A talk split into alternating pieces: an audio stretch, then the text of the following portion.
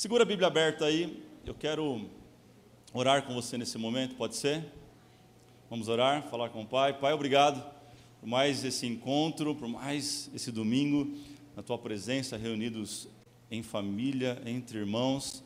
Nós cremos que há algo para ser liberado do seu altar para nós, ó Pai, nessa noite. Há uma porção especial guardada para este povo que aqui está, aqui em casa, ó Pai, especial, e nós queremos, fala com a gente tudo, aquilo que o Teu Espírito Santo deseja falar, que nada possa impedir, que nenhum movimento, nenhuma distração, nenhuma preocupação possa tirar o nosso foco da Tua palavra, da Tua voz, da Tua direção para nós, ó Pai. Em nome de Jesus nós oramos, crendo que já recebemos. Quem pode dizer amém? Olhe para alguém assim, não permita, e fala assim, não permita que nada te distraia. Você está em casa também aí, ó, dá um jeito, não permite que nada te distraia, se conecte com a gente. O tema de hoje é quebrando padrões. Diga quebrando padrões. Mas para isso eu quero começar falando um pouquinho sobre o tema orfandade. Orfandade é um tema que a gente fala pouco, escuta pouco, mas é um tema muito sério para o nosso país e para o mundo. Eu não sei se você sabe, mas a título de conhecimento, a Unicef diz que existem 143 milhões, 143 milhões de órfãos no mundo. Isso é muita gente. Muita gente.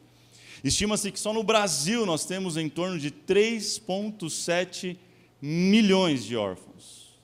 Desde que estão espalhados no mundo, 3,7 estão na nossa nação. Isso é muita gente. Mas o que mais me assusta é que apenas em torno de 44 mil desses 3,7 milhões, 44 mil mais ou menos, estão em um tipo de abrigo tendo um certo tipo de assistência. E aonde estão os outros 3,6, alguma coisa milhões de pessoas? Então é um tema muito sério e eu quero, eu quero te lembrar que adotar uma criança não é não ter fé, que Deus não te pode te dar um filho. Muito pelo contrário, adotar uma criança é talvez o maior ato de amor que você pode fazer por alguém. Então, se você talvez tenha enfrentado problemas para ter bebê e está, não, Deus, eu não vou fazer isso, talvez Deus está dando uma oportunidade de você adotar uma criança e transformar o destino de alguém. Quem entende isso? Por muito tempo a igreja talvez pensou, não, não pode fazer isso. Não, é papel da igreja também fazer isso. Então, abra a tua mente para isso, abra o teu coração, permita o Espírito Santo falar com você. Se você tem estado num processo desse de adoção, algum tipo de coisa, é um assunto sério, é necessário, e se nós nos movermos como igreja para isso, uma grande revolução pode acontecer e não teremos mais crianças abandonadas no nosso país. Esse é um primeiro ponto. Uh, o segundo ponto que eu quero falar, e aí entra nosso assunto, é que mais do que a gente se assustar com 3,7 milhões do nosso país, é a gente se assustar que hoje nós fazemos parte de uma geração de órfãos de pais vivos. Órfãos de pais vivos. Como que é isso? Você vai entender ao longo dessa rápida abordagem, essa narrativa que eu quero falar com você hoje, que existe muita gente, muitas crianças, muitos filhos que estão órfãos de pais vivos, e eles estão também dentro das nossas igrejas. Sabe, o nosso inimigo, ele percebeu que a estratégia não é mais impedir as pessoas de serem cristãs, gospel, de frequentarem uma igreja. Não, ele percebeu que não é frequentar uma igreja que muda, mas o que muda é você estabelecer uma família conforme o modelo bíblico. Ele percebeu que o problema está numa família estruturada. Quando uma família é estruturada, filhos são estruturados. Agora, quando a família está destruturada, bagunçada, desarranjada, ele não precisa fazer mais nada, as pessoas se destroem sozinhas. As pessoas se degladeiam sozinhas. E para isso eu quero usar, o, usar um, o texto de Gideão, um personagem muito conhecido. Quando já não ouviram falar sobre Gideão? Muito conhecido, mas quem foi Gideão? A gente vai ler já já o texto, só para você entender um pouco. Gideão é filho de Joás, o Abiesrita, ele, ele é da tribo de Manassés. Gideão foi o sétimo juiz de Israel. Gideão é o cara que Deus levanta contra os midianitas. É, um, é uma figura muito icônica na Bíblia. Ele é levantado contra os midianitas porque eles roubavam o seu povo e Deus levanta Gideão. Então ele tem uma figura como de um libertador, assim como um tipo de Cristo. Então ele dá voz para muita gente que estava oprimida. Esse é Gideão. O texto, Juízes 6, verso 11 diz assim, ó: Então o anjo do Senhor veio e assentou-se debaixo do orvalho que está em Ofra, que pertencia a Joás, a Biesrita, e Gideão, seu filho, estava malhando trigo no lagar para o salvar dos midianitas.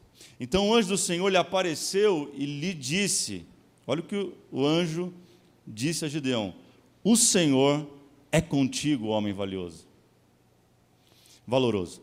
Mas Gideão lhe respondeu: Ai, Senhor meu, se o Senhor é conosco, por que tudo isto nos sobreveio? Não sei se você já se perguntou: Poxa Deus, você está comigo, por que está acontecendo tudo isso na minha vida? Essa é a pergunta de Gideão. Como é isso, gente? Deus está presente não significa ausência de problemas. Eu vou repetir. Deus presente não é igual a ausência de problemas. É isso que ele está falando com Gideão. E que é feito de todas as suas maravilhas que nossos pais nos contaram, dizendo: Não nos fez o Senhor subir do Egito? Ele está falando da saída do povo do Egito até a terra prometida, Canaã. Porém, agora o Senhor nos desamparou e nos deu nas mãos dos midianitas. Então o Senhor olhou para ele e disse: Vai nesta tua força e livrarás a Israel das mãos dos midianitas. Porventura não te enviei eu? Será que você pode me ajudar e falar para a pessoa do outro lado: Ei, Deus está mandando você ir. Fala assim: ó, Vai nessa tua força. Fala mais forte: Vai nessa tua força. Pegou? Recebeu? Gente, é, eu quero falar um pouco sobre, sobre lutas, combates, mas o que eu aprendo nesse texto é algo muito, muito simples, mas que pode mudar a nossa vida. Antes de Gideão ir para a guerra, ele teve que enfrentar algumas lutas. A gente nunca vai para a guerra antes de enfrentar algumas lutas primeiro. A gente nunca vai para os desafios maiores sem enfrentar os menores. Quem está me entendendo? Sabe, antes de Deus erguer Gideão, levantar Gideão para ser um, um valente e, e coordenar todo um exército, primeiro Gideão teve que enfrentar suas próprias lutas. Ou seja, antes de Gideão vencer aquilo que era externo, ele teve que vencer lutas internas. Deus quer falar isso com a gente um pouco hoje, que a gente precisa primeiro enfrentar os problemas que nós temos, pessoais, internos, que não tem a ver com o outro, para que depois ele nos use para com o outro. O problema é que a gente quer fazer muita coisa, a gente quer fazer para fora, a gente quer fazer, mas está tudo bagunçado. É isso que Deus fala em um outro texto, ao rei Ezequias, ei, coloca a tua casa em ordem, porque você vai morrer, você não vai viver. Antes é preciso arrumar a casa. Casa fala de quem nós somos. Coloca a mão no seu coração e fala assim: Espírito Santo, eu abro a minha casa, eu abro o meu coração, para que o Senhor trabalhe, primeiro em mim, depois a partir de mim. Se você gosta de anotar, e eu te incentivo a isso, se você não tem o caderno da igreja, tem um caderno lindo ali de anotações, anote porque amanhã você já esqueceu 90% que eu estou falando. Então, número um, anote isso. É, você vai precisar começar a combater o espírito de orfandade na sua vida. Como assim, pastor? Isso mesmo. Você vai precisar combater o espírito de orfandade na sua vida e na sua casa. O que, que, é isso, espírito de orfandade? É o mesmo espírito que estava querendo abater Gideão. Eu não sei se você, é, o verso 15, nós não lemos, vou ler para você. Olha o que ele disse: Ai, Senhor meu, como eu livrarei Israel? Eis que a minha família é a mais pobre em Manassés, e eu, o menor da casa do meu pai. O espírito de orfandade é o espírito que me faz pensar que eu sou pior que todo mundo.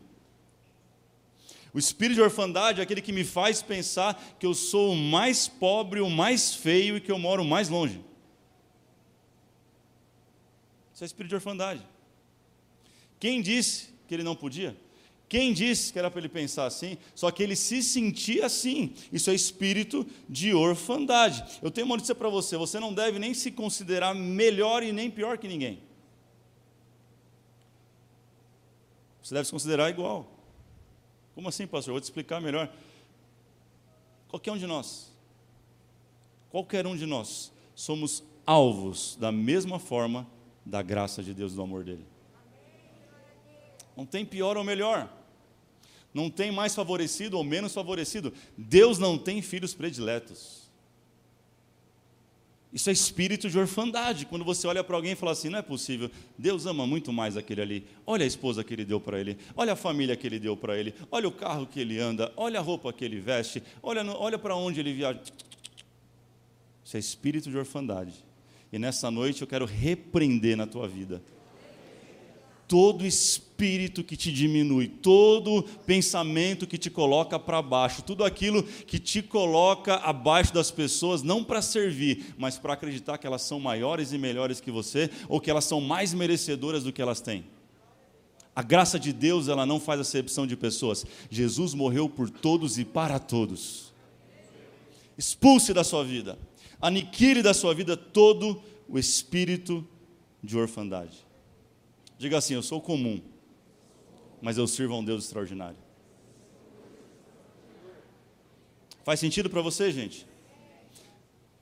Isso tem a ver com você, mas agora você, como pai, quem aqui é pai, mãe? Levanta a sua mão aí, deixa eu te conhecer. Uau, quanta gente. Meu Deus, também sou, tenho dois lá em casa. Vocês conhecem o Lucas e a Lara.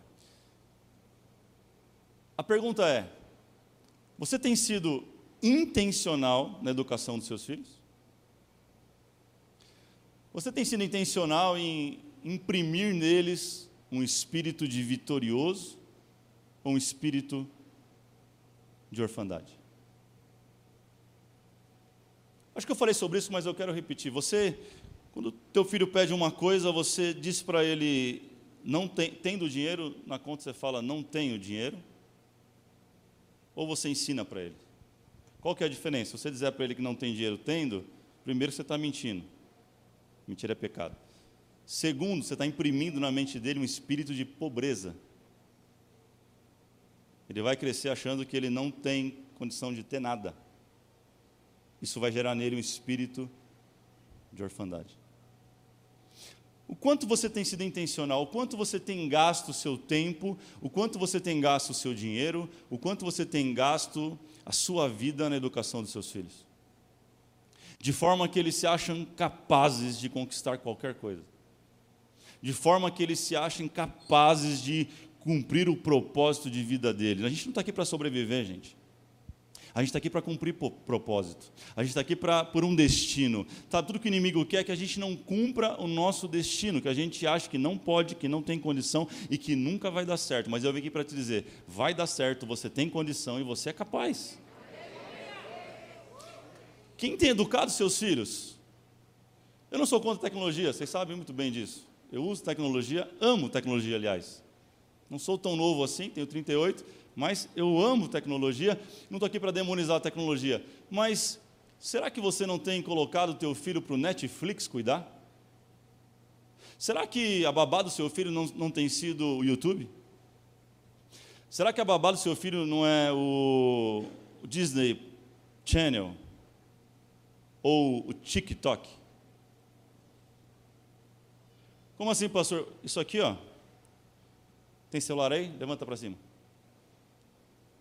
Bíblia não tem, mas celular todo mundo tem, certeza. A gente esquece a carteira, irmão, a gente não esquece o celular.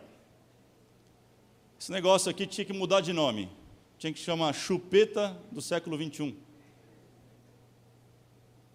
Sim ou não?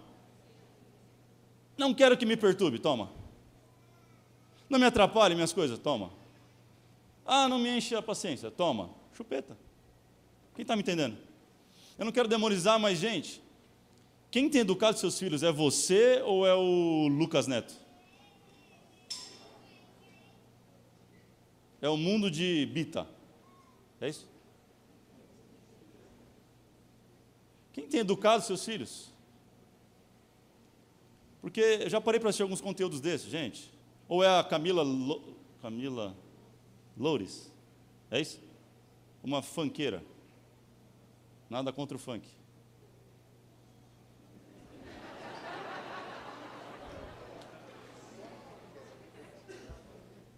Quem tem educado seus filhos? Instagram? São os digital influencer?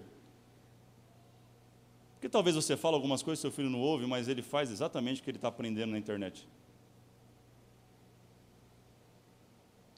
Esse é o problema. Somos uma geração de, de filhos órfãos de pais vivos. Experimente entrar num restaurante, analise as mesas. 70 a 80% das mesas as pessoas não estão conversando, cada uma está no seu celular, no seu mundo, fazendo qualquer outra coisa. Elas estão juntas, mas o coração está distante. Aliás, sabe por que marido e mulher grita? Não é porque estão longe, é porque o coração está longe. Às vezes no mesmo cômodo você grita. Porque não é questão de presença física, é questão de presença psicológica. As pessoas estão dentro de uma casa, está tá cada um num cômodo, vendo cada um uma coisa. Eu chego em casa e eu sei, gente, não estou falando que é fácil, que minha casa funciona igual um relógio. Ah, o Espírito Santo lá é só alegria, não, gente. Tem hora que eu tenho que rachar o pau. Falar, acabou. Eu tenho que, tenho que tirar o cabo da internet. É simples. Puxa o cabo, irmão. Não precisa nem orar, nem pedir direção de Deus. Arruma o cabo. Acabou. Você vai ver que todo mundo. Ué, o que aconteceu aqui em casa? É, reunião familiar. Vamos sentar um pouco, olhar um pouco no olho do outro. Cara, você tem que ser intencional nisso. Eu não estou falando para você ir contra, porque não tem como a gente encontra. A internet é uma benção, a tecnologia é uma benção, a questão é como a gente usa ela. Eu não sei se você sabe, 70% do conteúdo do TikTok hoje é sensual. Pais, seus filhos estão lá. Ele está assistindo um vídeo super engraçado, dando risada. Daqui a pouco aparece uma mulher de biquíni sensualizando para ele e para ela. É loucura. Não é um algoritmo que só lê quando você vê. Não, ele está vendo qualquer outra coisa. É aleatório. É insano. Está cada vez pior. Daqui a pouco tão, já, já me falaram que até pornografia está aparecendo no TikTok. E não está barrando, não está dando strike, que a gente fala, não está parando. Acorda, quem está educando seus filhos é você ou é a internet? Tem gente casada aqui? Diga amém. amém. Você quer uma dica para o seu casamento ficar muito mais gostoso? Quem quer? Dica de ouro. Nunca mais leve o celular para a cama. pastor, não. E o meu joguinho lá, aquele de. Sei lá o nome daqueles. Candy Crush.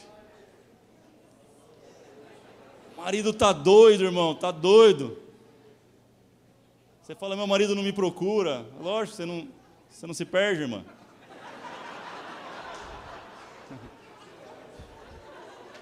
Você fica no Candy Crush, não dá moral pro cara. Aí ele vai trabalhar segunda-feira nervoso.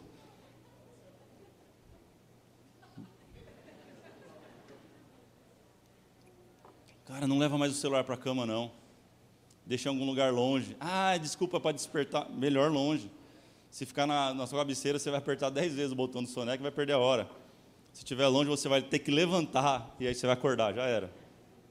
Acordou.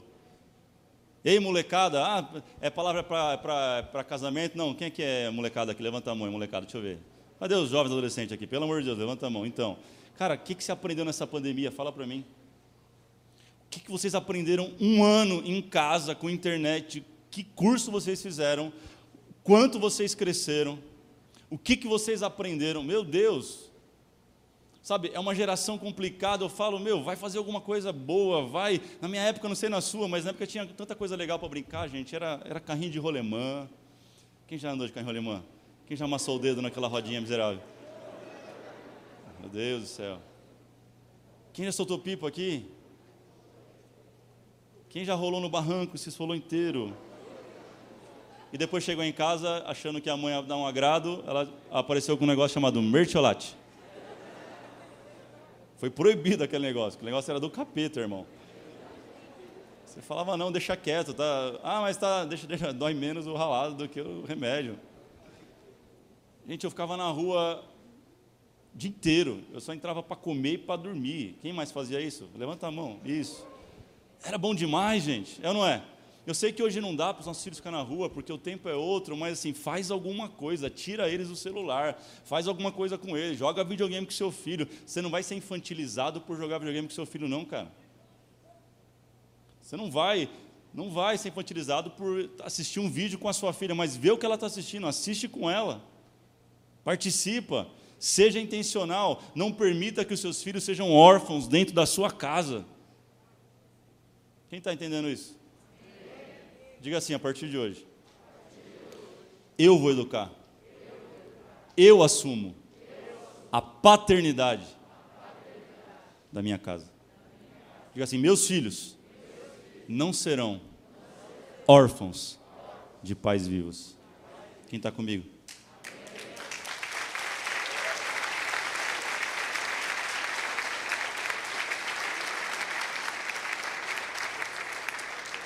Número dois, para você vencer esse espírito, você vai começar a ter que dar o que você não teve. Diga para alguém assim, ó, dê o que você não teve. Sabe, a maior desculpa que a gente dá é o seguinte: eu nunca tive isso. Ah, meu pai não abraçou. Meu pai não me falava nada. Ah, eu não, não tinha carinho. Ah, era tudo era na porrada, tudo era no, na cinta. Quem é a galera da cinta aí? Quando a mãe falava, irmão, vou falar a segunda vez, a gente estava dentro de casa já. Sabe? E a gente fica com essa desculpa e a gente simplesmente repete os mesmos padrões dos nossos filhos. O problema é que a nossa geração, a minha e a maioria aqui que tem aí mais de talvez 28, 30 anos, a gente sabia quando o pai falava não, a gente falava ok. A gente não retrucava. Se falasse não porque era um dente voou. Aí você nunca mais falava por quê. Você falava, beleza, não, tá certo. É meu pai, sabe o que está falando. Essa geração você fala não e fala, não, por quê? Não, por não, mas por quê? Não, mas por quê? E não, mas por quê? Essa geração, gente, presta atenção nisso aqui. Essa molecada de hoje, ele não está ligado no seu discurso, ele está ligado naquilo que você faz é uma geração extremamente visual. É por isso que você pega um bebê hoje, eu fiquei assustado ontem, a filha do Wallace, oito meses, gente, grudada no celular, e é uma coisa, parece que hipnotiza, porque é uma geração cada vez mais visual. Então ela não vai fazer porque você está falando, ela vai fazer se você fizer. Anota essa frase no teu coração, na tua mente, no teu Instagram, no teu Facebook. Escreve ela assim: ó, uma grama de exemplo pesa muito mais do que um quilo de palavras. Essa geração é extremamente visual. Não funciona mais o faz o que eu falo, mas não faz o que eu faço. A gente ouvia isso dos nossos pais. Eu estou mandando, faz o que eu estou mandando. Não, mas você não faz, faz o que eu estou mandando. Não funciona, gente. Você vai ter problema em casa. Agora você vai ter que ser. Ou seja, você vai ter que dar aquilo que você não teve. Você vai ter que entregar aquilo que você nunca recebeu. Isso fala para mim de quebra de padrões. Diga, quebra de padrões. Segundo Coríntios 12, 14, diz assim, ó, a parte B. Além disso, os filhos não devem ajuntar riquezas para os pais, mas os pais para os filhos. Diga assim, os pais que fazem pelos filhos. Jesus falou a mesma coisa em Mateus 20, 26, dizendo: Aquele que é grande, sirva o menor. Não tem conversa, gente. Se você quer ter um lar abençoado, se quer quebrar esse espírito de orfandade na sua casa, na sua vida, você vai ter que dar aquilo que você nunca teve. E não somente para os seus filhos, você que é filho vai ter que dar também para o seu pai aquilo que o seu pai não teve. Porque seu pai foi criado como muitos, eu tive, eu tive pais tranquilos, eu não eu apanhei poucas vezes, de verdade. Eu era bonzinho, gente boa. Era um cara legal. É nada, sou caçula, gente. Caçula pronto e não apanha, você tá ligado? Meus irmãos apanharam para caramba. Mas talvez você teve um pai rude, um pai que nunca teve abraço. Talvez você está ouvindo essa palavra, está tendo a oportunidade agora de me ouvir e saber que você pode dar para o seu pai aquilo que ele também não teve. Então pode partir de você o abraço, pode partir de você o carinho, pode partir de você as palavras, pode, pode partir de você. Você foi levantado nessa geração para esse tempo, para quebrar os padrões de maldição na sua casa. Muito se fala de maldição hereditária, ei, não tem maldição hereditária para aqueles que estão em Cristo. Mas existem quebras de padrões de mentalidades, é completamente diferente. Vocês estão aí? Quem está disposto a quebrar padrão? Quem está disposto a mudar paradigma na sua casa, diga amém. amém. Então, escute isso: Deus está chamando pessoas hoje. Pessoas para saírem do limbo, do limbo da orfandade e serem colocadas essa noite alinhadas no caminho e na estrada da paternidade. Sai deste lugar, esse lugar não pertence a você, esse lugar não é teu. Deus quer te colocar rumo à paternidade, porque hoje você é filho, amanhã você vai ser pai. E você vai ter uma família abençoada, estruturada, porque você recebeu o conselho que teus pais não receberam. Então não critique eles por isso, ame eles. Quem está me entendendo? E número três, número três, talvez aqui pega um pouco mais para todos nós, mas anote isso. Transforme sua dor em seu propósito. Transforme sua dor em seu propósito. Não sei se você já leu a história de Gideão, mas basicamente a dor de Gideão, você vai entender, se você ler o capítulo 6 e 7, a dor dele é que quando tudo estava indo bem, quando os frutos seriam colhidos, quando o gado daria as suas crias, vinham os midianitas, que eram outro povo, saqueava, roubava e matava. Acabava com tudo aquilo que eles tinham construído até então. Então a maior dor de, de Gideão é exatamente essa: é ver que o fruto do trabalho não acontece. Sempre vem alguém e destrói aquilo que estamos trabalhando e, e fazendo. Então, o que Deus está falando através de Gideão para mim e para você é: pegue a sua maior dor e transfere isso no seu maior, transforme isso no seu maior propósito de vida. Então, justamente Deus pega Gideão e transforma ele no quê? Libertador. Qual o teu problema? É esse. Com quem é teu problema? Com os midianitas. Então, eu estou te levantando a partir de hoje como um libertador para mudar a história do seu povo. Você fala, como assim, cara? É isso. O que isso tem a ver comigo? Tem a ver que aonde você foi mais afligido, é onde Deus vai mais querer te usar na vida. A pergunta mais comum que eu mais recebo quando eu abro aquelas caixinhas, sabe, no Instagram, é assim: Pastor, como eu descubro o meu propósito de vida? E a resposta está nisso. O teu propósito está totalmente ligado à sua maior dor. Você só vai conseguir vencer no seu propósito de vida e atingir o seu objetivo de vida em plenitude quando você transformar a sua dor em seu propósito.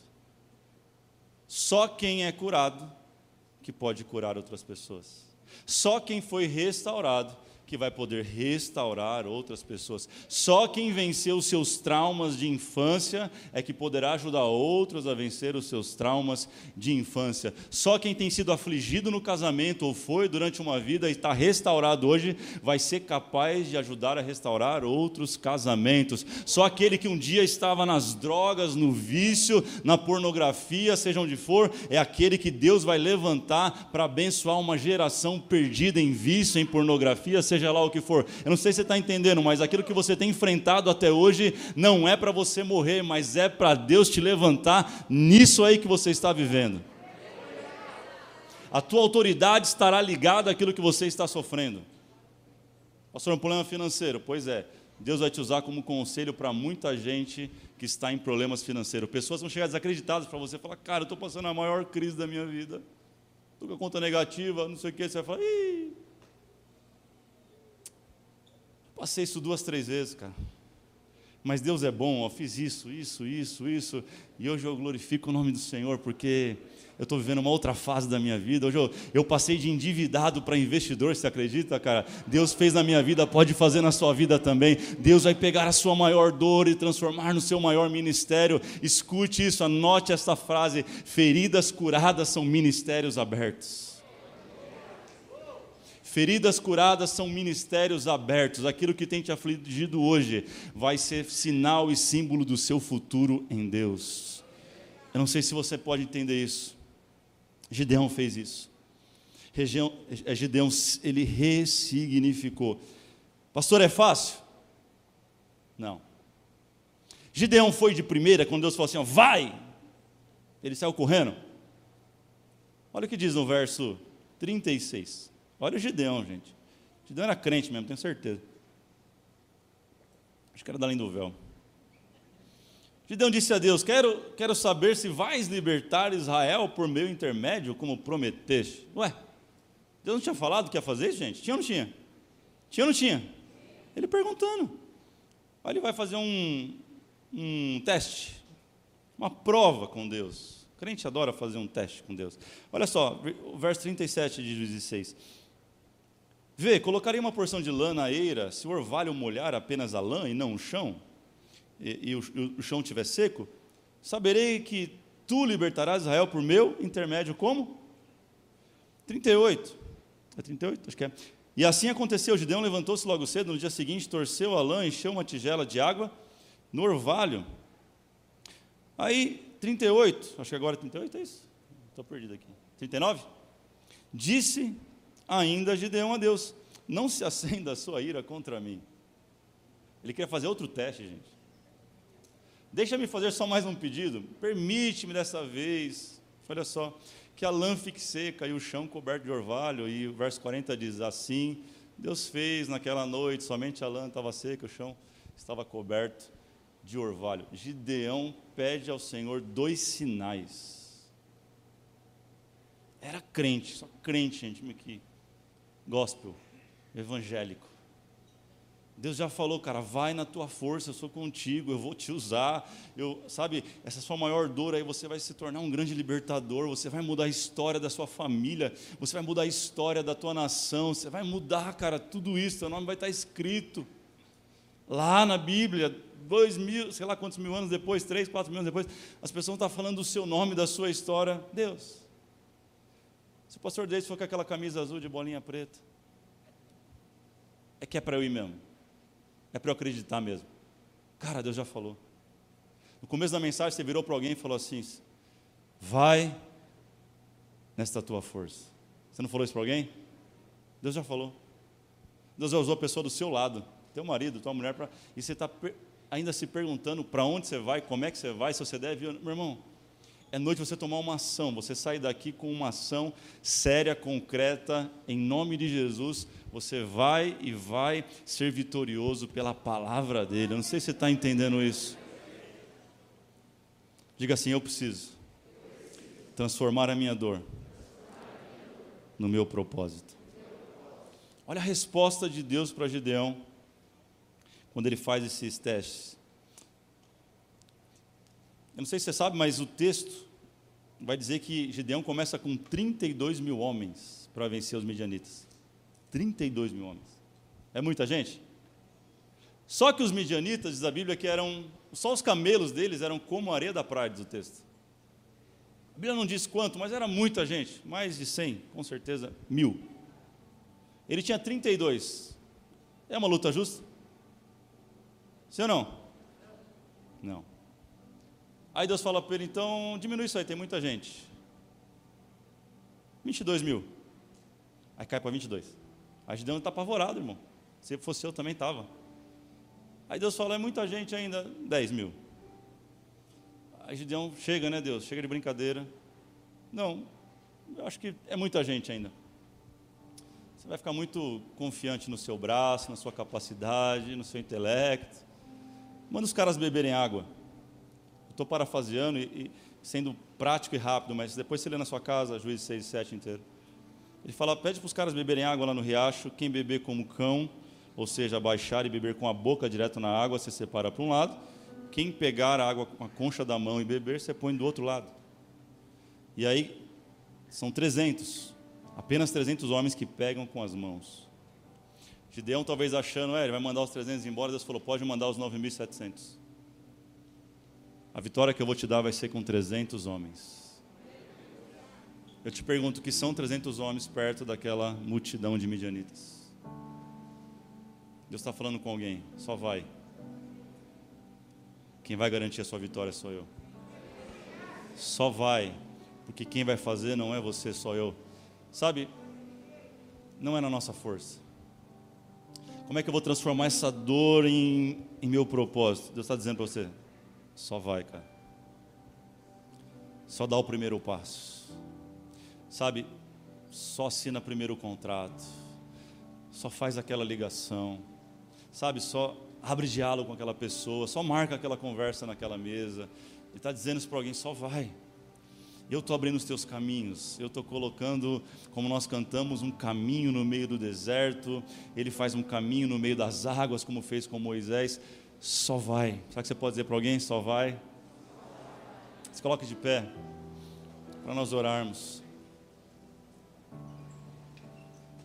Número um, combata o espírito de orfandade. Dois, dê o que você nunca teve. Três, transforme sua maior dor no seu propósito. Ah, queridos, semana passada o Senhor começou aqui algo muito lindo, quebrando todo espírito de orfandade. E eu creio que hoje Ele está dando continuidade nesse mesmo mover, nesse mesmo espírito. Não feche os teus olhos, não perca esse momento, não, não se preocupe com quem está do seu lado. O Espírito Santo quer falar com você, através de você agora, com você é o negócio que Ele tem. Sabe? Comece a olhar para a presença dEle neste lugar. Comece a se concentrar na presença dEle. Comece a lembrar daquilo que Ele falou com você domingo passado, talvez. Daquilo que o Espírito Santo falou com você a semana inteira. Você ficou ali mastigando, pensando a respeito de tudo que, que Ele tem feito aqui. Você que está em casa também, feche os seus olhos. Não perca este momento por nada, por nada neste mundo.